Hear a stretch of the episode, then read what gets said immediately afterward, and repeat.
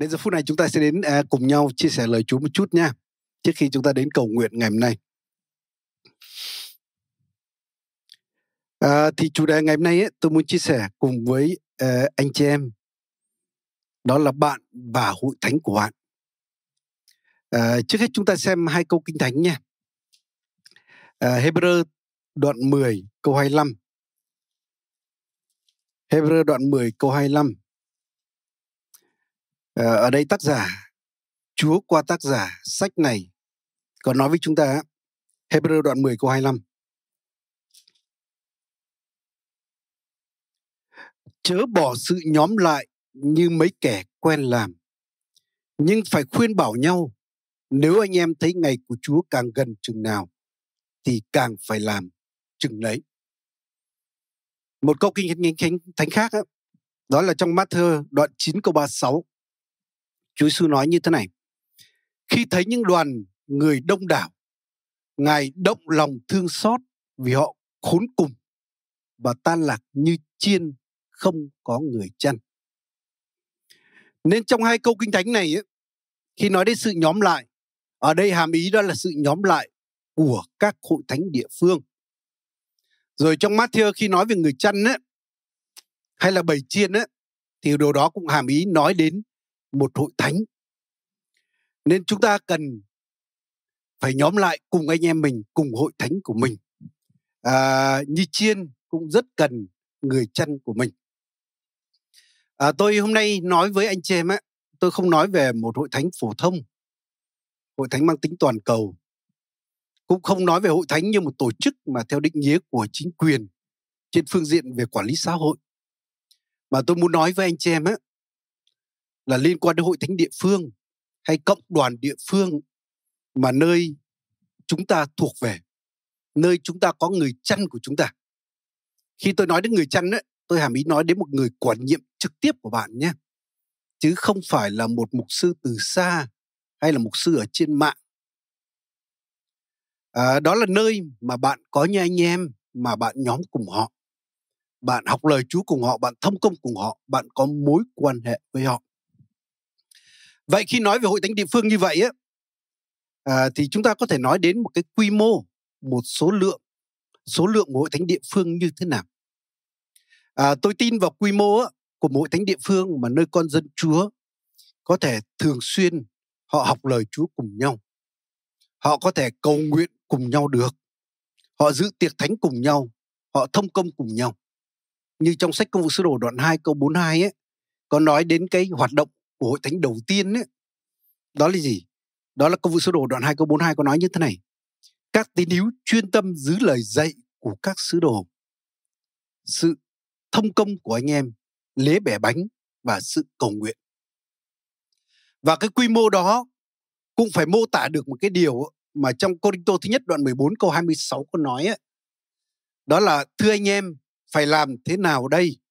Khi anh em nhóm nhau lại, người thì có bài thánh ca, người thì có lời dạy dỗ, người thì có sự mặc khải, người thì nói tiếng lạ, người thì có sự thông công tiếng lạ. Hãy thực hiện tất cả để được xây dựng hội thánh. Và nếu như theo câu kinh thánh này thì hàm ý một cái hội thánh địa phương khi nhóm lại thì theo nguyên tắc là mọi người đều có thể chia sẻ được nên chính vì vậy một hội thánh mà quá đông người thì tôi xin nói những cái chức năng này những cái điều mà lời Chúa dạy đây không thể áp dụng được đúng là thực tế tôi cũng tin là có một số những hội thánh là những hội thánh siêu lớn hay là mega church đó. Nhưng những hội thánh đó chỉ là tiểu số mà thôi. Bởi vì ngay cả những hội thánh lớn như vậy siêu lớn như vậy á họ cũng cần phải chia ra những cộng đoàn nhỏ bên trong. Nên chúng ta biết một hội thánh tại Hàn Quốc là hội thánh Iodo á. À, à, mục sư Giang Cho là người mà sáng lập hội thánh đó đấy mục sư đầu tiên của hội thánh đó. Họ cũng thấy lỗ hổng đó và họ buộc phải chia ra hệ thống nhóm tế bào để làm sao từng người đều được chăm sóc từng người đều được có thể được chia sẻ từng người có thể được quan tâm được giúp đỡ à, và đôi khi một cái hình ảnh nghĩ về hội thánh uh, nó không chính xác á, bởi vì đa số những cái quyển sách viết về hội thánh tăng trưởng á, thì người ta lại dựa vào những hội thánh gọi là siêu lớn như vậy để viết ra. Nhưng thực tế có người nói như thế này là trên 80% những hội thánh ở bên Hoa Kỳ là những hội thánh dưới 100 người. và có lẽ là đại đa số các hội thánh tại Việt Nam này là cũng là những hội thánh có lẽ chỉ dưới 50 người thôi. Nhưng một chiều hướng ngược lại ấy, à, lại có những tuyên bố ngược lại khi nghĩ về hội thánh. Có những người nói với tôi như thế này ấy, là đâu hai ba người đó là hội thánh rồi bởi vì Chúa hiện diện ở chính giữa. Tôi thì tôi không đồng ý với quan điểm đó. Bởi vì khi Chúa nói hai ba người nhóm lại nhân danh Chúa để mà cầu nguyện ấy, ở đó Chúa không nói về hội thánh. Và tất cả những cái eh, mô tả về hội thánh trong Tân ước ấy, là không nói đến hai ba người. Ví dụ khi Chúa Giêsu nói ấy, là khi anh em ngươi phạm tội với người đó thì chính ngươi sẽ đến của trách người đó. Rồi sau đó cái quy trình là gì? Sau đó rủ thêm một hai người đến để làm chứng nữa. Rồi nếu không nghe thì trình lên hội thánh. Hàm ý là trình lên ban lãnh đạo hội thánh những người khác nữa. Nên chính vì vậy nếu ngay theo cái điều đó thì chúng ta biết hội thánh cũng không phải là hai ba người. Hội thánh đông hơn hai ba người rất là nhiều. Rồi chúng ta biết là các hội thánh mà hội thánh đầu tiên tại Jerusalem á, khi Đức Thánh Linh giáng xuống và bắt đầu xuất hiện cái từ hội thánh tại nơi đó thì hội thánh đó cũng không phải hai ba người. Rồi các hội thánh do sứ đồ Phaolô thiết lập và những sứ đồ khác á, thì ít nhất trong hội thánh đó người ta cũng liệt kê là có các trưởng lão nha, không phải một nha, thậm chí các trưởng lão. rồi cũng nói những người trai trẻ phải thuận phục các trưởng lão. Rồi có những người này người kia nữa. Nên vì vậy cũng không phải là hai ba người nhé. À, ờ, rồi tiếp theo á, à, kinh thánh cũng ví hội thánh như là thân thể của Chúa. Và rõ ràng chúng ta biết là gì? Là một thân thể thì nó gồm nhiều chi thể nha. Kinh thánh nói nhiều chi thể. Một, hai, hai, ba chi thể không phải là nhiều. Nó chưa phải là một hội thánh.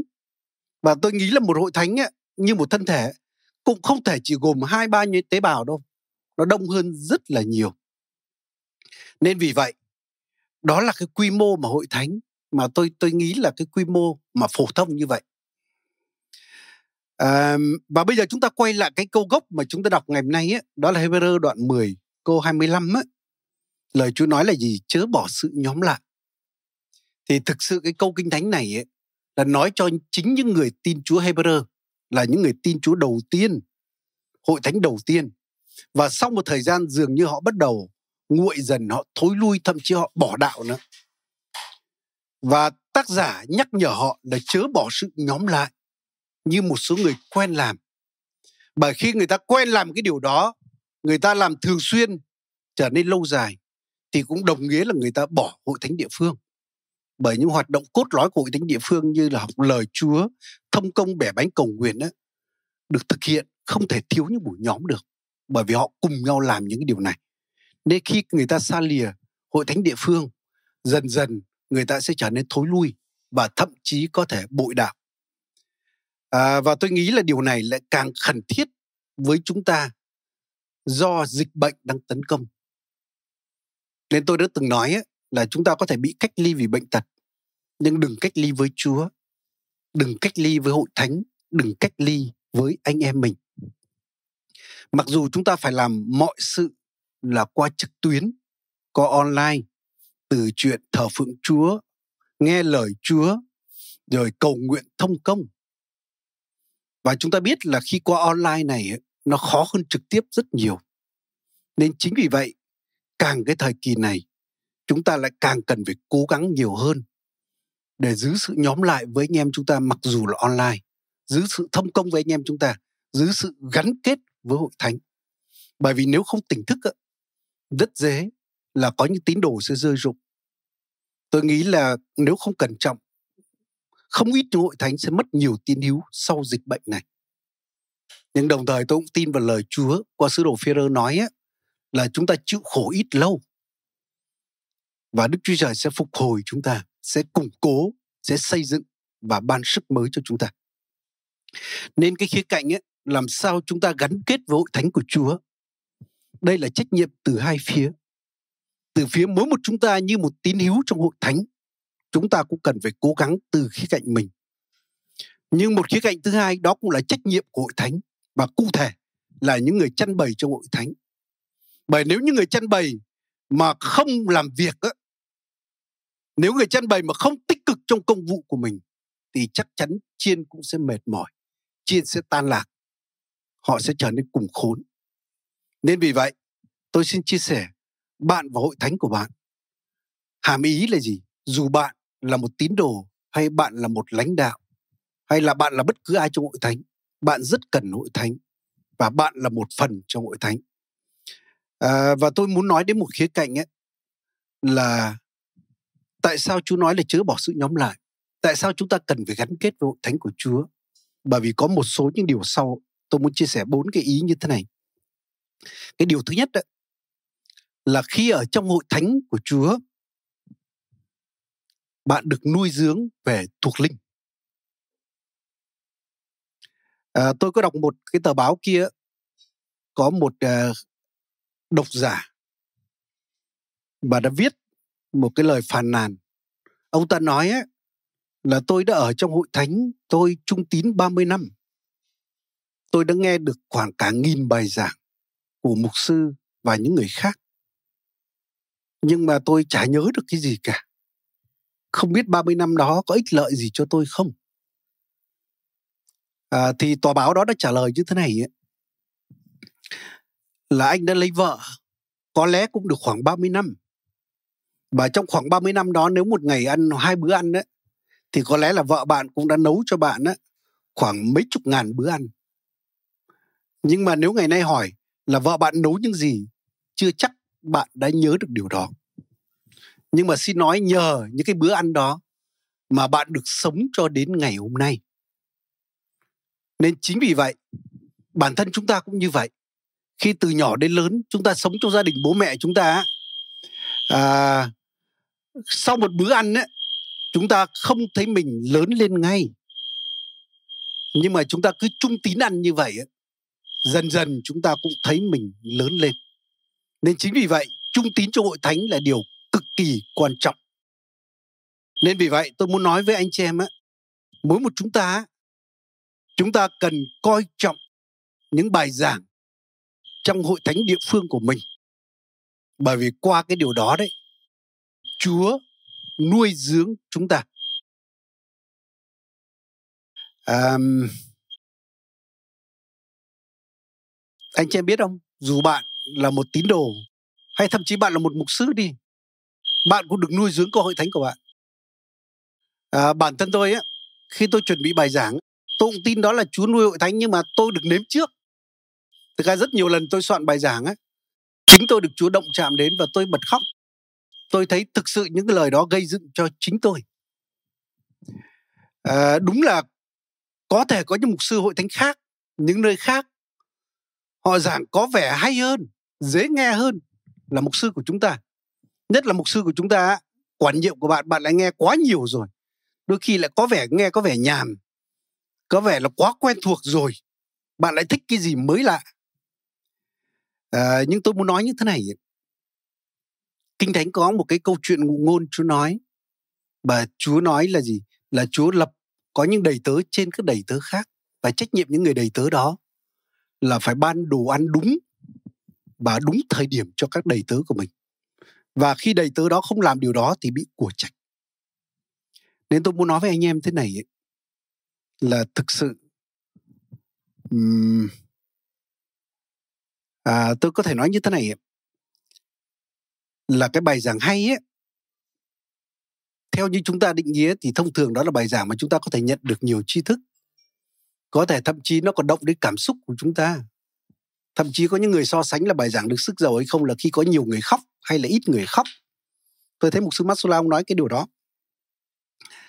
À, nhưng tôi tin nữa một bài giảng mà thực sự hay theo đúng nghĩa của Chúa đó là bài giảng có thể nuôi dưỡng tâm linh của bạn để khiến bạn tăng trưởng lên nhé khiến đời sống bạn thay đổi. Và chỉ những đồ ăn đúng á, và đồ ăn vào đúng thời điểm nó sẽ giúp ích cho chúng ta điều đó. Nên tôi nghĩ là người chăn của bạn người chăn trực tiếp của bạn là người rõ nhất bạn đang cần gì mức độ thuộc linh của bạn cần những cái gì và hoàn cảnh của bạn đang cần những cái gì ngày hôm nay. Nên vì vậy xin anh chị em hãy đánh giá người chăn của bạn nhé xin chúng ta hãy trân trọng những lời giảng dạy của những người mà chăn chiên của chính bạn trong hội thánh địa phương của bạn. Đôi khi con người chúng ta có một cái ngạn ngữ người ta nói ấy, là đồng cỏ nhà người khác bao giờ cũng xanh hơn. Rất dễ chúng ta như vậy. Đôi khi chúng ta thích yêu người xa lạ hơn là người lân cận chúng ta. Một người mục sư của bạn là người góp ý bạn, đôi khi chỉnh bạn. Bạn biết rõ người đó. Đôi khi bạn lại thích người nào đó mờ mờ ảo ảo đằng xa, thấy có vẻ hay hơn. Nhưng đừng làm điều đó, bởi vì lời Chúa dạy lại ngược lại cái điều như vậy. À, tôi đã từng nghe có một vài người ấy, đi học trường kinh thánh và sau đó họ làm chứng là gì tôi chỉ học một vài tuần mà bằng cả bao nhiêu năm tôi tin chúa tôi không đồng ý với cách nói như vậy bởi bạn nói như vậy là không chính xác bởi nếu không có hội thánh địa phương của bạn nếu không có những người nuôi dưỡng bạn, làm sao bạn có được như vậy để bạn đi học trường kinh thánh? Nếu không có những người đó mà đặt nền cho bạn để làm sao bạn có thể tiếp nhận được những điều cao hơn trong trường kinh thánh? Nên đôi khi bạn nhầm đấy, bởi vì bao nhiêu năm bạn trong hội thánh, bạn cứ tăng trưởng dần dần mà bạn không nhận thấy. Nhưng đến trường kinh thánh có thể một hai tuần rất nhiều những kiến thức ập đến, bạn cảm giác bạn nhận được nhiều. Nhưng xin nói, đừng có nói là tôi nhận được hơn tất cả những năm qua tôi tin chúa. Nói như vậy là không đúng. Nên hỡi quý vị anh chị em một người chăn trong hội thánh á đó là người chịu trách nhiệm chính trong việc nuôi chiên. Tôi không tin vào một hội thánh á mà buổi chủ nhật này phải nhờ mục sư nơi này chủ nhật sau mời mục sư nơi khác. Tôi tin nữa trong hội thánh ấy, chúa có đủ đoàn thuộc linh cho những người trong hội thánh đó. Tất nhiên tôi tin là một người chăn khôn ngoan ấy cũng sẽ biết mình không thể chuẩn bị tất cả các bữa ăn tất cả các món ăn đều chất lượng đều ngon. Nên đôi khi bạn có thể thỉnh thoảng nhờ những người khác. Nhưng tôi xin nói là người chăn phải là người giảng chính trong hội thánh của bạn. À, ngoài ra chúng ta biết là cái thời đại truyền thông ngày hôm nay ấy, trên mạng chúng ta có thể tiếp cận rất nhiều những nguồn khác nhau. Cả lời Chúa và cả những điều phi lời Chúa. Và đó vừa là cơ hội cũng vừa là thách thức nên rõ ràng một quản nhiệm bạn không thể và bạn không nên ngăn cản người ta nghe gì trên mạng. Mà bạn cần phải hướng dẫn người ta. Bạn nên hướng dẫn người ta nghe gì nghe những ai. Thì đừng để họ không có sự phân biệt trong điều đó. À, tôi biết là nhiều hội thánh thậm chí có những hội thánh khác ấy, người ta nhắn trên những nhóm nội bộ của họ là trên mạng nên nghe những người này thôi. Còn những người kia giáo lý lệch lạc, tà giáo hoặc có những mục sư kia đạo đức không được tốt, đừng có nghe những người đó. Bởi vì chúng ta không chỉ đánh giá bằng lời nói nhưng qua cái lời giảng, người ta còn truyền cái cái lòng của người ta, cái nếp sống người ta, ngay là có có thể nói là cái cái thần nháy nháy của người ta trong đó. Nên chúng ta nghe những người mà chúng ta không biết, rất dễ chúng ta sẽ bị tiêm nhiễm những cái gì mà thậm chí mắt thường chúng ta không nhìn thấy được. Nên vì vậy, anh chị em nên hướng dẫn con dân chúa mà những người bạn chịu trách nhiệm trên mạng nên nghe những ai? Còn những ai thì không nên nghe. Và trên phương diện chúng ta là những người chăn á, à, chúng ta cũng cần phải phải trau dồi. Bởi vì rõ ràng là thực sự là nếu chúng ta không chuẩn bị đồ ăn nếu chúng ta không chịu trau dồi thì chắc chắn chúng ta cũng không thể cung cấp đồ ăn tốt cho bầy chiên được nếu chúng ta không trông cậy vào Chúa nhờ sự dẫn dắt của Chúa chúng ta không biết cái đồ ăn nào là phù hợp vào thời điểm nào cho bầy chiên mà chúng ta chịu trách nhiệm dẫn dắt. Nói thực sự bản thân tôi ấy, tôi cũng cảm thấy mình làm chưa tốt cái việc này lắm. Nhiều lúc là vì phân tâm nhiều công việc bận nhiều công việc khác nhau. Rồi chính đời sống của tôi tôi rất muốn học hỏi thêm muốn được trau dồi thêm mà mình chưa làm được điều đó. Và xin chúa cũng giúp đỡ. Chúng tôi là những người chăn và cũng rất nhờ anh em cầu nguyện cho những người chăn của mình để chúa có thể ban ân điển thêm, để chúng tôi có thể làm tốt cái nhiệm vụ của mình, lo cho chính bầy chiên của chúa nên vì vậy, Xin Chúa giúp chúng ta nhé. Mặc dù trong thời kỳ này, chúng ta cố gắng duy trì cái sự nhóm lại, mặc dù là trực tuyến. Chúng ta hãy trung tín với hội thánh của Chúa. Bởi vì điều đó sẽ duy trì nuôi dưỡng và làm tăng trưởng đời sống thuộc linh của chúng ta. Nếu chúng ta là những người chăn, chúng ta cần phải quan sát con cái Chúa. Trong những giai đoạn này, đừng để họ tan tác ra hết tất cả. Xem ai thường xuyên kết nối ai thường xuyên dự nhóm online còn ai không có không dự vì cớ gì cũng có những người là vì hoàn cảnh có những người vì họ không biết công nghệ chúng ta phải tìm mọi cách để làm sao người ta có thể tiếp cận được điều này ngay cả vấn đề trong hội thánh chung của chúng ta mỗi buổi chủ nhật chúng ta đều có có live stream đúng không tôi xin nói với anh em thế này ngay cả có những tín đồ mà thuộc những điểm nhóm hội thánh khu vực khác mặc dù trong lời chữ sống chúng tôi không khuyến khích người ta bỏ cái nhóm địa phương người ta để dự cái buổi thờ phượng trực tuyến cùng hội thánh à, ở trên Hà Nội đâu. Cái điều mà chúng tôi khuyến khích ấy, là các tín đồ phải trung tín trước hết với điểm nhóm của hội thánh địa phương mình. Ngoài ra cái điều đó chúng ta nên giữ cả những cái điều chung của chúng ta nữa và cái đó cũng sẽ mở rộng tầm nhìn chúng ta. Nhưng chúng ta cần phải ưu tiên cho điều gì trước hết? À, tôi biết là có một số hội thánh ấy, họ nói là họ không có tổ chức nhóm riêng giảng riêng mà họ dự cái buổi thờ phượng ở trên Hà Nội nhưng họ làm cũng rất hay họ thể có có thể cùng nhau qua zoom để mà giữ cái điều đó cái đó cũng là cái điều cũng là một ý tưởng nếu mà anh chị em bảo là tôi không thể chuẩn bị được bài giảng tôi không quen giảng trên trên online thì chúng ta có thể làm một hình thức như vậy cũng là tốt. Nên đó là cái trách nhiệm đầu tiên và đó cũng là cái phước hạnh đầu tiên khi chúng ta ở trong hội thánh của Chúa chúng ta được nuôi dưỡng về thuộc linh. À, một cái điều thứ hai ấy cũng rất là quan trọng. Đó là trong hội thánh chúng ta được sự bảo vệ về thuộc linh. À, chúng ta xem phục truyền đoạn 25 ấy, và đó có nói đến một cái dân là dân Amalek và cách thức của nó tấn công dân Do Thái như thế nào. Và Chúa đã nói là gì? Là Chúa sẽ xóa sạch cái dân này khỏi dưới trời bởi họ giống như hình bóng của ma quỷ vậy và có thể qua cái đoạn kinh thánh này chúng ta biết được cái cái chiến lược hay cách thức tấn công của ma quỷ để chúng ta tránh những cái điều này phục truyền đoạn à, 25 á câu 17 này từ câu 17 đến câu 10 18 á Hãy nhớ những gì dân Amalek đã làm cho anh em trên bước đường anh em rời khỏi Ai Cập. Vì không kính sợ Đức Chúa Trời nên họ đã đón đường và chặn đánh tập hậu những người lê bước phía sau anh em trong lúc anh em mệt lả và kiệt sức. Nên ở đây chúng ta có thể nhìn thấy là gì ma quỷ tấn công thứ nhất là tập hậu đúng không? Nó đánh đằng sau. Nên tôi thấy một điều là gì? Khi bạn mạnh ấy, hoặc là khi bạn đi truyền giáo chẳng hạn, một cái chuyến nào rất quan trọng thông thường khi đi không gặp nhiều vấn đề đâu mà đặc biệt nhiều người những đoàn truyền giáo thậm chí bị tai nạn khi quay trở về bởi họ bị đánh cắn gót thì bị tập hậu nếu họ không cẩn trọng rồi cái điều thứ hai ở đây cũng có thể nói là ma quỷ tấn công khi mà dân sự của Chúa mệt lả.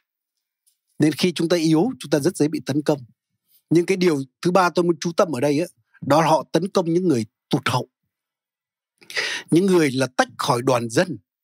Những người mà lìa khỏi đoàn dân đấy là bị tấn công. Nên đây cũng là cái cách tấn công của những cái con thú săn mồi giống như sư tử chẳng hạn. Nó không thể nhảy vào giữa bầy trâu rừng hay bò để nó bắt con này con kia. Nhưng nó sẽ làm cho bầy đó xào xạc đi và con nào mà tách khỏi cái bầy chung đó đó chính là cái đối tượng đó là miếng mồi để nó tập trung đến nên vì vậy đôi khi ma quỷ nó cũng có những điều này điều kia nó tấn công hoặc có những hoàn cảnh làm cho chúng ta mà tách khỏi bầy chiên của Chúa, tách khỏi anh em mình. Anh chị em, chúng ta cũng là là một cái đối tượng mà ma quỷ nó nhắm tới lúc đó và chúng ta trở nên rất là mong manh. Chúng ta biết là trong kinh thánh có câu chuyện Naomi đấy, tôi cũng hay kể câu chuyện này. Khi mà dân sự của Chúa bà sống trong thành Bethlehem là thành của ánh mì đấy nhưng rõ ràng dân Chúa cũng gặp nạn đói, gặp sự khó khăn. Nên rõ ràng hội thánh của Chúa cũng gặp những thời kỳ khó khăn và thời kỳ này cũng là thời kỳ khó khăn đối với hội thánh đây. Và chúng ta biết là bà Naomi á, bà đã kéo chồng và các con mình rời khỏi dân sự của Chúa, lại sang xứ dân Moab là kẻ thù của dân Israel. Và chúng ta biết khi bà lìa khỏi dân Chúa đấy, bà trở nên rất mong manh. Và chúng ta biết kết cục thậm chí chồng bà chết, con bà chết. Và một thời gian sau khi bà nghe uh, Chúa thăm viếng lại dân của bà bà quay về và thực sự là nhìn bà tàn khốc lắm và những người nữ trước kia dường như nhận ra bà hỏi là bà có phải là Naomi không thì bà nói đừng gọi tôi là Naomi có nghĩa là ngọt ngào mà gọi tôi là Mara là cay đắng nên anh chị em ạ à, tôi thực sự là nhiều năm tôi ở trong hội thánh nhiều năm tôi chăn bày. Tôi biết cái chân lý này. Khi một con người lìa khỏi hội thánh á con người đó dù mạnh đến đâu nhưng trở nên rất mong manh. Chúng ta sẽ dễ trở nên miếng mồi của ma quỷ. Thực ra một cái câu chuyện mà tôi luôn luôn đau xót đó hồi bên nga có một người anh em. Anh đó tin chúa và chúa làm rất nhiều phép lạ trên cuộc đời của anh. Gia đình anh khi tin chúa chỉ có mấy cái bát mẻ trong nhà thôi đâu có cái gì đâu. Nhưng tin chúa một thời gian chúa ban phước cho gia đình anh con cái anh khỏe mạnh nhìn thấy chúng nó được phước. Gia đình anh kinh tế bắt đầu là khá hơn hẳn. Anh đó lại là người mà rất có ơn trong khía cạnh mà làm chứng đưa rất nhiều người đến tin chúa. Anh đó cũng là người nghệ an thì phải. Nhưng rất tiếc là thực sự là đối với đồng tiền anh đó vẫn có một cái chút vấn đề. Và một ngày kia anh nghe là một cái thành phố khác đó, là nơi đó người ta buôn bán có vẻ phát đạt hơn tại tại Moscow là nơi mà anh tin Chúa, anh thuộc về nơi đó, nơi anh được Chúa ban phước. Và chúng tôi khuyên anh nhưng anh nhất quyết anh rời đi. Chúng tôi nói ở đó đâu có hội thánh của Chúa đâu. Ở đó đâu có hội thánh người Việt đâu. Nhưng mà anh không quan tâm đến điều đó. Và rất tiếc, một thời gian sau chúng tôi biết là khi anh đến đó anh mất sạch tất cả. Bao nhiêu tiền bạc mất hết. Và khi quay lên Moscow anh không còn cái gì cả. Và anh chị em ạ, anh không những không ăn năn mà anh giống như là một người chơi bạc vậy. Đã từng có nhiều bây giờ mất rồi. Và anh ta tìm mọi cách có tiền, thậm chí anh ta còn đi casino nữa. Và rất đáng tiếc kết cục. Anh ta đưa con cái về Việt Nam, thậm chí con cái trong môi trường không tốt. Bây giờ tôi không biết là chúng nó có còn tin Chúa hay không nữa. Và anh ở bên kia anh ăn những đồ ăn không chất lượng ở những nơi nó không ra gì cả. Và kết cục anh đã chết. Và bây giờ gia đình anh tan tác chúng tôi không biết gia đình anh như thế nào nữa. Nên xin Chúa thương xót chúng ta. Để chúng ta đừng lìa khỏi hội thánh của Chúa. Đừng lìa khỏi bầy chiên mà nơi Chúa đặt để chúng ta. Đừng có tách rời khỏi sự thông công với anh em mình. Bởi như vậy chúng ta trở nên rất mỏng manh. Nên xin Chúa giúp cho chúng ta trong cái thời kỳ này khi chúng ta rất dễ bị tan tác, bị tách khỏi anh em mình có những người vì hoàn cảnh là vì không dùng được công nghệ, hoặc có những người bị những sự cám dỗ khác. Hoặc thậm chí có những người tôi biết, khi mà thời kỳ này, khi hội thánh bị tấn công trên các trang truyền thông đôi khi họ còn né tránh hội thánh và nếu chúng ta như vậy, chúng ta trở nên rất mong manh trước sự tấn công của ma quỷ. Nên xin Chúa giúp chúng ta để chúng ta làm mọi sự để không ai bị bỏ rơi lúc này, không ai lìa khỏi anh em lúc này để mọi người chúng ta vẫn giữ cái sự liên lạc cùng nhau. Dù chúng ta có thể thờ phượng trực tuyến dù chúng ta có thể cầu nguyện online hay những hình thức mà chúng ta chỉ làm qua mạng thôi. Nên xin Chúa giúp chúng ta để chúng ta có thể giúp nhau trong chuyện này. Cái điều thứ ba là khi bạn ở trong hội thánh ấy, thì bạn được sự dẫn dắt. Bởi rõ ràng Chúa là người chăn chiên chính của hội thánh. Ngài đưa chiên đến đồng cỏ xanh tươi đến mé nước bình tĩnh nhưng mà Chúa cũng lập những người chăn bằng xương bằng thịt ở trong các hội thánh địa phương của Ngài. Chúa là đầu những người chăn chiên đó. À, nên chính vì vậy là có những con người trong hội thánh mà Chúa đặt họ để dẫn dắt và khuyên dạy chúng ta. À, ví dụ Thessalonica 1 đoạn 5 từ câu 12 câu 13 nói đến điều đó. Tại sao tôi muốn nói đến điều này? Bởi vì đôi khi rất dễ có những người nói là gì tôi có Chúa rồi, tôi có Đức Thánh Linh rồi, tôi có Kinh Thánh rồi tôi cần gì ai đâu nhưng mà nói như vậy là không đúng với kinh thánh bởi vì đây cũng là điều mà Chúa nói với chúng ta, đây cũng là điều Kinh Thánh nói với chúng ta. Đây cũng là một cái phương cách mà Chúa dẫn dắt cuộc đời chúng ta nhé. Nên nếu chúng ta bỏ qua điều này thì chúng ta sẽ thiệt mất một cái điều gì đó. Thessalonica 1 đoạn 5 này. Câu 12 câu 13 này. Thưa anh em, chúng tôi xin anh em hãy kính trọng những người đang làm việc vất vả dưới anh em là những người vì Chúa mà hướng dẫn và khuyên bảo anh em. Nên rõ ràng có những người mà vì Chúa có những người Chúa đặt để hướng dẫn chúng ta và khuyên bảo chúng ta. Và lời Chúa nói là gì? Chúng ta cần phải kính trọng họ. Có nghĩa là chúng ta cần phải tôn trọng cái chức vụ của họ, tôn trọng cái thẩm quyền của họ. để qua đó Chúa có thể dẫn dắt chúng ta. Và câu 13 nói, hãy lấy lòng yêu thương mà tôn kính họ vì công việc họ làm, hãy sống hòa thuận với nhau. Rồi Hebrew đoạn 13 câu 17 cũng có một câu tương tự như vậy. Hebrew đoạn 13 câu 17 ở đây nói như thế này.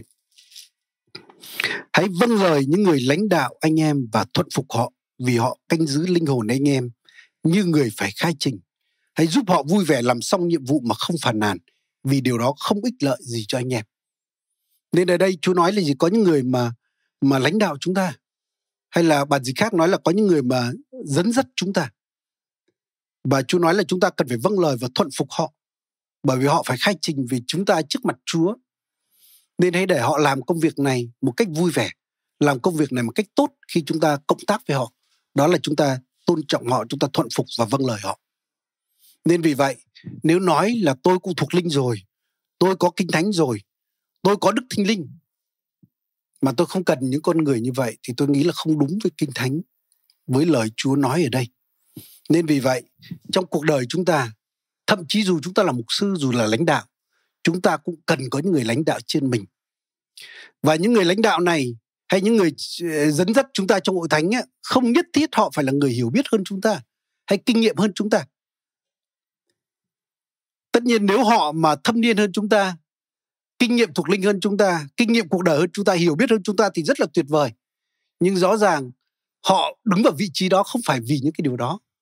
Vì họ có cái điều đó mà họ được đặt để không phải. Mà Chúa lựa chọn lại, Mà Chúa lựa chọn ai đó là quyền của Chúa.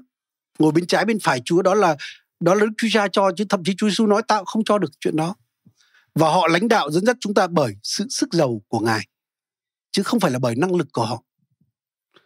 Chúng ta có bao giờ đặt câu hỏi ngạc nhiên một câu hỏi không ạ? Đó là Chúa Giêsu làm ông thợ mộc lại bảo những người đánh cá chuyên nghiệp sau khi một đêm họ đã không đánh bắt được gì là Chúa nói hãy ra khơi và thả lưới bên mạn thuyền. Anh chị em ạ, những người như phi rơ chẳng hạn những người như đánh cá đó họ có thể nói lỗ ông lông thợ mộc chỉ biết giảng thôi chú tâm vào mà giảng chứ sao lại nói cái chuyện này đây là cái nghề của chúng tôi mà. Nhưng không họ nói là mặc dù chúng tôi cả đêm đã không đánh bắt được gì chúng tôi đã làm mà không thấy được gì cả nhưng bây giờ chúng tôi vẫn nghe lời thầy. Và anh chị em ạ kết quả phép lạ đã đến với đời sống của họ. Nên tôi nói thực tôi là một mục sư, tôi tư vấn cho rất nhiều người. Có những người hỏi những lĩnh vực mà thậm chí tôi không thông thạo lắm. Nhưng mà tôi thấy trong sâu xa, trong sâu thẳm lòng tôi á, có cái điều gì đó mà tôi tin đó là sự sức giàu của Chúa. Có điều tôi cảm thấy là gì? Cái điều này không nên. Thậm chí có những điều rất riêng tư nhé. Họ muốn yêu ai, muốn lấy ai đó, tôi bảo là cái này không nên, nếu mà lấy sẽ chịu khổ đấy. Rồi có trường hợp người ta nói là gì?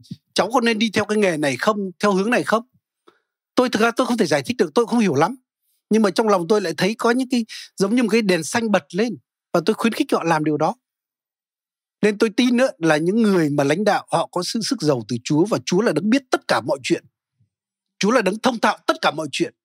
Nên họ dẫn dắt lãnh đạo chúng ta nhờ sự sức giàu đó. Tất nhiên là những người lãnh đạo này không thể vượt qua quyền của Kinh Thánh, không thể vượt quyền của Đức Chúa Trời được. Nhưng rõ ràng trong phạm vi đó, họ có thể khuyên bảo, họ có thể dẫn dắt chúng ta.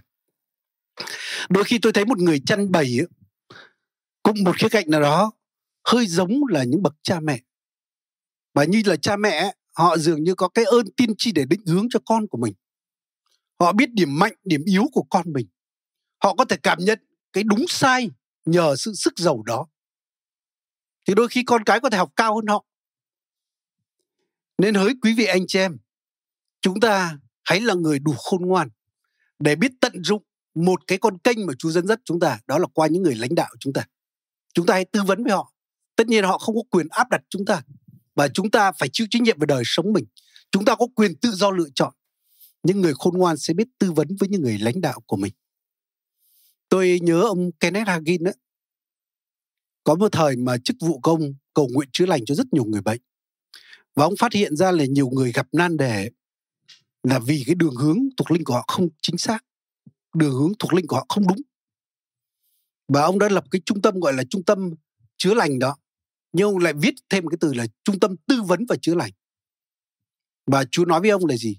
Khi ta nói với con đó ta có nói một cái từ gì về tư vấn trong đó không? Và ông nói Chúa ơi, nhưng rất nhiều người tin Chúa tại các hội thánh khác nhau họ nhờ con cầu nguyện và thực sự là đời sống thuộc linh họ có vấn đề. Họ đi sai hướng nên mới thành nan đề như vậy. Nhưng mà Chúa nói với ông là họ có những người chăn bầy của họ. Ta lập những người chăn bầy trên họ. Và họ phải đến các mục sư của họ.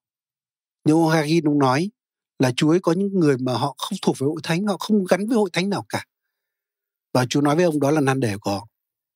Có những cái cách Chúa cung ứng sự dẫn dắt, cung ứng sự khuyên bảo, sự tư vấn cho họ nhưng họ không chấp nhận điều đó thì chính họ bị thiệt thòi những cái điều này. Anh chị em ạ bản thân tôi tôi có những người lãnh đạo trên tôi. Tôi có những cái quyết định mà thực sự có những người lãnh đạo họ khuyên tôi dừng lại và tôi thấy nó ích lợi cho tôi rất nhiều. À, giờ tôi kể một cái chuyện riêng tư một chút.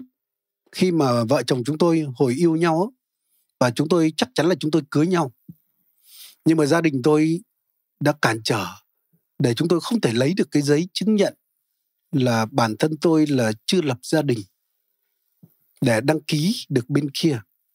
Và tôi biết rất nhiều những cặp vợ chồng tại nga người ta không đăng ký. Về việt nam người ta mới đăng ký, có những người mà con lớn, tầm ngồng rồi mới bắt đầu là đăng ký. Và tôi nghĩ là gì đấy, tất cả những anh em tôi đều biết tôi là tôi chưa lập gia đình. Người yêu của tôi thì có cái giấy đó rồi và bây giờ đúng là hoàn cảnh khó khăn này tôi không thể về Việt Nam để lấy giấy tờ được để mà tổ chức đám cưới đăng ký trên sứ quán ở đó. Và tôi dự định là, là thôi mình cứ làm đám cưới rồi sau đó làm giấy tờ sau cũng được. Nhưng có những người lãnh đạo tôi đã khuyên là không nên làm điều đó. Và tôi rất cảm ơn Chúa vì những lời khuyên như vậy.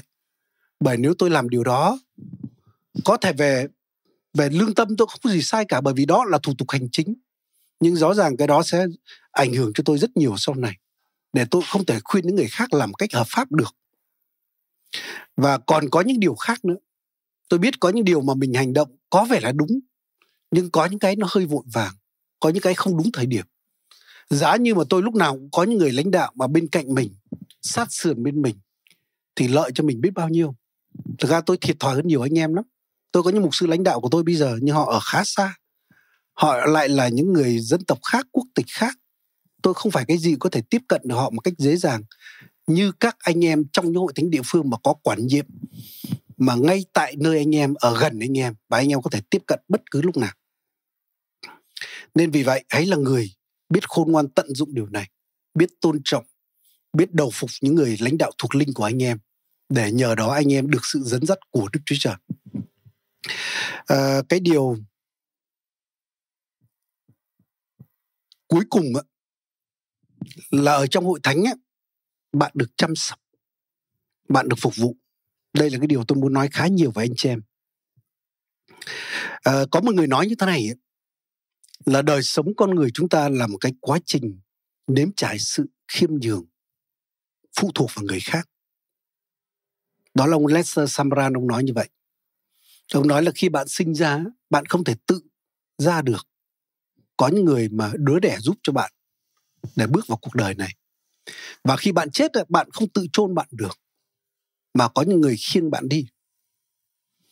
Nên đúng là gì? Khi chúng ta càng lớn càng trưởng thành chúng ta càng cảm thấy là mình cần những người khác. Đúng là khi chúng ta trẻ đặc biệt là tuổi thiếu niên ấy, chúng ta nghĩ là nhiều lúc chỉ muốn bỏ nhà đi thôi. Rồi thanh niên chúng ta muốn tự lập lắm. Khi còn trẻ thuộc linh chúng ta muốn tự thắt lưng mình thích đi đâu thì đi nhưng rồi đến lúc đời sống chúng ta cũng sẽ nếm trải những khó khăn những hoạn nạn những ốm đau cả sự bắt bớ. Cái điều đó sẽ khiến chúng ta hạ mình và giúp chúng ta thấy chúng ta cần người khác. Chúng ta biết không? Sứ đồ Führer và răng chẳng hạn là hai sứ đồ mà trụ cột trong hội thánh đầu tiên tại Jerusalem. Nhưng rõ ràng là khi họ bị bắt bớ bị đến điệu trước là hội đồng công luận ấy, và khi họ về, họ cũng chỉ, họ trình bày tất cả cho anh em mình và để anh em cầu nguyện. Chúng ta biết sứ đồ Führer khi bị bắt bỏ tù và chuẩn bị bị xử trảm á, ông cũng cần lời cầu nguyện của hội thánh. Thế chính vì vậy khi ông được thoát ra đấy, ông biết đó là kết quả của cầu nguyện của anh em. Và ông đến, ra khỏi tù, cái nơi đầu tiên ông đến á, cũng không phải giống như một số người là vừa ra khỏi cách ly, cái là tôi nhảy đến nhà hàng ăn cho nó xả láng mà ông đến ngay nơi hội thánh mà nơi mọi người đang cầu nguyện cho ông.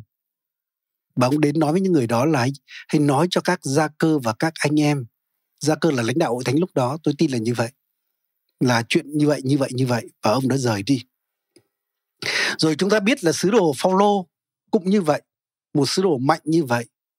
Mà khi ông bị giải đến thành Roma và khi tàu ghé vào cái chỗ kia gọi là chỗ ba quán ấy, và khi có những anh em ờ, ra nghe tin đó ra đón ông ra gặp ông và ông nhìn thấy anh em và ông rất được khích lệ. Cái đó trong công vụ số đồ đoạn 28 câu 15 anh em có thể tự đọc. Ông được can đảm khi nhìn thấy anh em mình. À, vì vậy ấy, lúc chúng ta ổn thỏa nhé thì đừng bỏ anh em mình đừng bỏ sự nhóm lại. Bởi vì chắc chắn đến lúc chúng ta sẽ rất cần anh em mình rất cần hội thánh đấy nhé tôi nói trên cả phương diện một hội thánh cũng như vậy à, hội thánh nào đến lúc cũng sẽ cần đến các hội thánh khác nhé như tôi biết hội thánh si mây miền bắc chẳng hạn một hội thánh có pháp nhân lâu đời nhất có lúc họ phải rất cần những hội thánh tư gia những hội thánh khác rồi ngày nay cho đến một hội thánh gọi là hội thánh truyền giáo phục hưng đấy cũng là một hội thánh không có pháp lý như vậy một hội thánh độc lập như vậy nhưng mà họ cũng rất cần anh em mình. Nên tôi khẳng định ấy, là có những hội thánh mà bây giờ cảm giác họ chả cần ai hết, họ rất là mạnh rồi. Nhưng chắc chắn đến lúc họ cũng sẽ phải cần các hội thánh khác, cần anh em mình. Nên đôi khi rất dễ một hội thánh đang phát triển, nhiều công việc. Chúng ta cũng là hội thánh đang phát triển, rất nhiều công việc, rất nhiều công việc phải làm. Và đôi khi chúng ta có rất ít thời gian để nghĩ đến các hội thánh khác, đến cộng đồng tin lành. Nhưng xin Chúa giúp chúng ta, để chúng ta cũng ngoài cái trách nhiệm của mình, nhưng chúng ta nghĩ đến công việc chung nữa, nghĩ đến anh em khác của chúng ta. Nhưng một khía cạnh khác đôi khi chúng ta nghĩ là mình mạnh, rồi mình chả cần ai đâu. Và đôi khi chúng ta tách mình, chúng ta biệt lập. Nhưng xin nói là chúng ta, ngay cả hội thánh chúng ta cũng sẽ không mạnh mái đâu chắc chắn đến lúc chúng ta cũng rất cần đến anh em mình. Vì vậy trong những lúc ổn thỏa như thế này xin Chúa giúp chúng ta để chúng ta cũng không bỏ anh em chúng ta. Không biệt lập khỏi anh em chúng ta. À, anh chị em biết không? Bản thân tôi ấy, tôi như một tín đồ trong hội thánh và tôi cũng như một người lãnh đạo trong hội thánh. Tôi rất cần hội thánh. Tôi muốn tâm tình cá nhân một chút có những điều mà tôi chưa chia sẻ với ai đâu. Anh chị biết không? Khi mà lần đầu tiên tôi về phép tại Việt Nam á, lúc đó tôi trình bày với gia đình tôi là cái hướng đi cuộc sống của tôi, rồi chuyện lập gia đình của tôi. Và lúc đó tôi cảm thấy cái môi trường Việt Nam cực kỳ ngột ngạt. Đó là năm 1997 tôi cảm thấy mình khổ sở lắm dưới sự mà chống đối, sự bắt bớ của gia đình, rồi cái môi trường xung quanh, xã hội xung quanh nhưng tôi rất cảm ơn Chúa có một cái một cái hội thánh nhỏ ở tại Mỹ Đình thôi. Họ chỉ khoảng hai chục người, đa số là các chị em. Khi tôi đến đó, mặc dù có thể tôi cũng không nhớ là tôi được nghe những bài giảng gì ở đó. Nhưng nói thật là tôi chỉ gặp các chị em ở đó. Tôi được khích lệ lắm. Tôi có cái sự can đảm. Tôi cảm thấy cái sự sức sống mới tôi được tiếp thêm. Nên thực ra chúng ta rất cần anh em chúng ta. Có những lúc chúng ta sẽ cảm thấy chúng ta thực sự cần điều này anh chị em biết không? Khi hội thánh chúng ta năm 2007 ấy, khi hội thánh còn mới non trẻ tôi thấy hội thánh bị tấn công rất dữ dội và bản thân tôi tôi cảm giác cả địa ngục nó muốn nổi lên để nó nuốt mình. Nhưng cảm ơn Chúa vì có những anh em có những chị em mà thực sự họ đứng bên cạnh họ khích lệ. Tôi nói thực sự là những điều đó tôi không bao giờ quên được. Bởi vì thực sự đó là điều mà tôi rất cần hội thánh rất cần những lúc như vậy. À, tôi cũng rất cảm ơn chúa khi vợ tôi nằm viện nhiều ngày. Và đặc biệt như mới đây mẹ tôi mất chẳng hạn tôi thực sự là tôi rất là cảm kích vì cái sự quan tâm của anh em sự thăm viếng của anh em. Anh chị em ơi nếu tôi có những người nói là tôi là một tín đồ mạnh rồi cụ là người thâm niên dường như nhất trong hội thánh mà tôi còn cần điều đó thì huống chi những người mới những người yếu đuối họ cần như thế nào? Cách đây vài năm á à, khi trong hội thánh miền Bắc tại Hà Nội có một cái chuyện xảy ra và đến một ngày ấy, thực sự tôi cũng là một mục sư cho cộng đồng tin lành Hà Nội nên chắc chắn tôi đến lúc tôi cũng phải bày tỏ cái quan điểm của mình. Tôi phải đứng ủng hộ cái lẽ thật cái nguyên tắc của Chúa. Và chắc chắn là theo tự nhiên tôi chả thích cái điều đó đâu bởi vì tôi cũng thích dí hòa vi quý tôi muốn mọi người đều quý thôi. Tôi không muốn ai ghét mình. Nhưng rõ ràng khi là một người lãnh đạo trong chúa không phải lúc nào bạn cũng được tất cả mọi người yêu quý. Có những quyết định của bạn thậm chí ngược lại ý muốn của một nhóm người thậm chí nhiều người nào đó. Nhưng nếu bạn biết đó là điều chú muốn, bạn phải chấp nhận trả giá cái điều đó.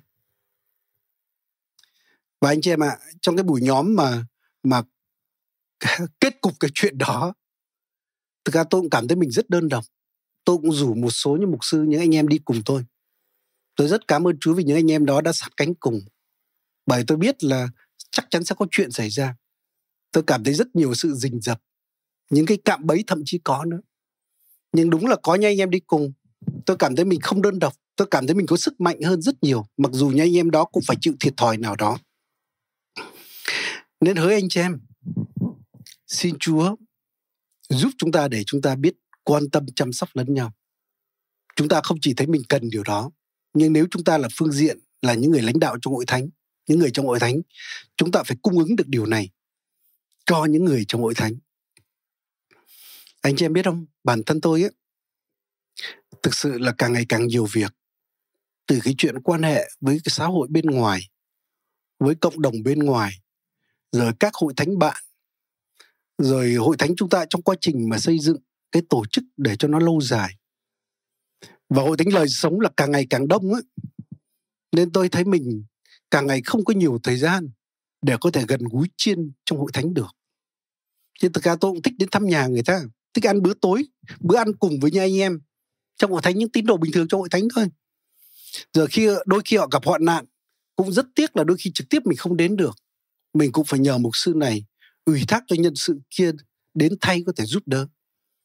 Nhưng nói thực sự với anh chị em ấy, trong sâu trong sâu thẳm lòng tôi ấy, tôi luôn luôn cảm thấy tiếc cảm thấy thiếu hụt cái điều này. Tôi chỉ ước mong là đến thời điểm nào đó thực sự tôi lại được quay về cái công việc tôi yêu thích đó là công việc của một người chân chiên của một người mục sư đúng nghĩa chứ không phải là một cái chức sắc mục sư. Nên xin Chúa giúp cho chúng ta khi chúng ta là người chân bày chúng ta luôn luôn sẵn sàng được. Tôi nói điều này là nói cho chính tôi nhé. À, tôi nhớ mục sư Giang Ghi khi ông chân bày chiên của Chúa và có lúc ông mệt quá rồi ông tắt điện thoại đi để không nghe điện thoại nữa.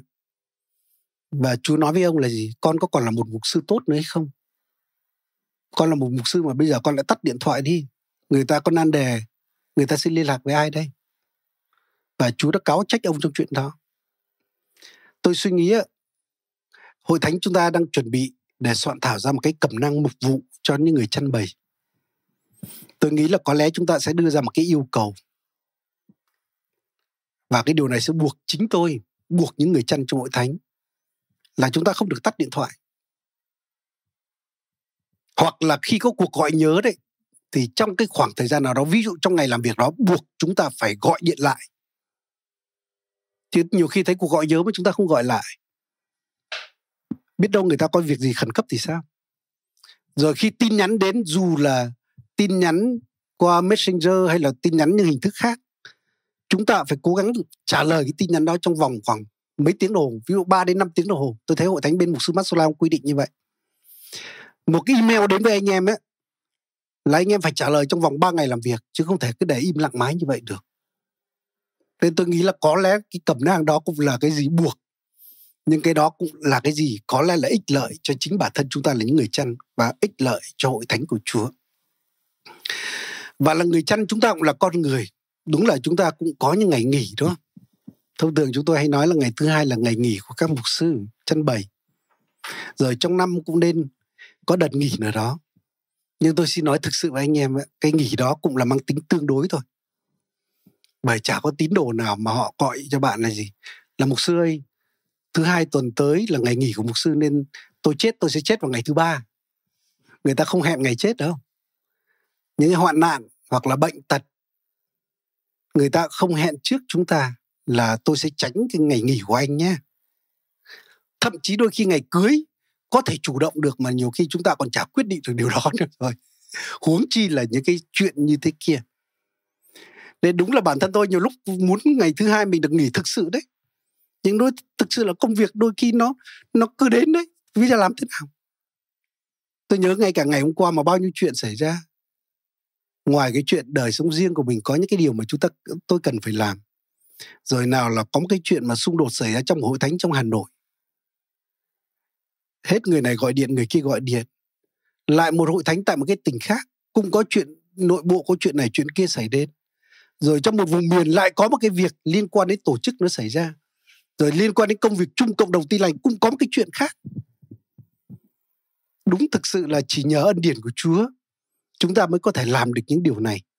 Nhưng nói thật, tôi cũng thấy đó là phước hạnh đấy nha. Bởi vì khi mà chúng ta được tin tưởng nên chúa mới giao việc cho chúng ta. Chứ còn thời nay nhiều người thất nghiệp lắm. Mà nếu mà mục sư mà thất nghiệp nữa thì tôi không biết là sẽ như thế nào đây? Nên đôi khi á, bận rộn, nó có hai mặt của nó, nhưng chúng ta hãy nhìn tích cực. Đó là cái phước hạnh Chúa đến cho chúng ta. Qua đó chúng ta nếm trải Chúa hơn, chúng ta có thêm sự khôn ngoan, thêm sức mạnh của Chúa để làm những công việc mà Chúa giao thác cho chúng ta. Nên tôi muốn kết luận cái điều này là như thư Hebrew có nói là ngày Chúa càng gần chừng nào, chúng ta càng phải nhắc nhở nhau trong chuyện gắn kết hội thánh chừng đó. Nên chúng ta đang sống trong những ngày mà ngày của Chúa cận kề rồi. Và chúng ta càng phải khuyến khích nhau trong chuyện này. Chúng ta cần phải chăm sóc, coi sóc nhau để chúng ta đều gắn kết với hội thánh của Chúa. Bởi rõ ràng chúng ta biết là chỉ hội thánh của Chúa mới có lời hứa là cửa địa ngục không thắng được. Chứ một siêu cường cũng sẽ có thể sụp đổ. Một tổ chức có lớn đến đâu cũng có thể phá sản. Nhưng hội thánh của Chúa cửa địa ngục không thắng được. Trong sách đa nhiên thì nói đây là một cái dân mà sẽ còn lại đời đời. Nên vì vậy chúng ta gắn chặt vào hội thánh.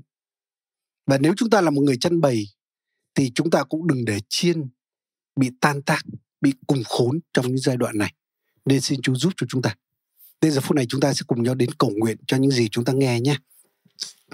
À, khi cầu nguyện ấy thì chúng ta sẽ cầu nguyện để cho mỗi một chúng ta để chúng ta thực sự yêu hội thánh địa phương. Tôi không nói là yêu hội thánh chung chung là lời sự sống nha, hay hội thánh tin lành chung chung hay là nói là tôi yêu hội thánh phổ thông của Chúa. Tôi muốn bạn cầu nguyện để xin Chúa cho con thêm tình yêu với chính cái hội thánh địa phương cái cộng đoàn địa phương nơi bạn thuộc về có thể mấy chục người thôi bạn hãy cầu nguyện xin chúa giúp bạn để bạn đánh giá chính những người dẫn dắt của bạn trong cơ hội thánh địa phương đó. Rồi chúng ta biết à, chúng ta cũng hãy khuyến khích anh em chúng ta nâng đỡ anh em chúng ta chăm sóc anh em chúng ta thậm chí cả những người lãnh đạo trong những hội thánh đó.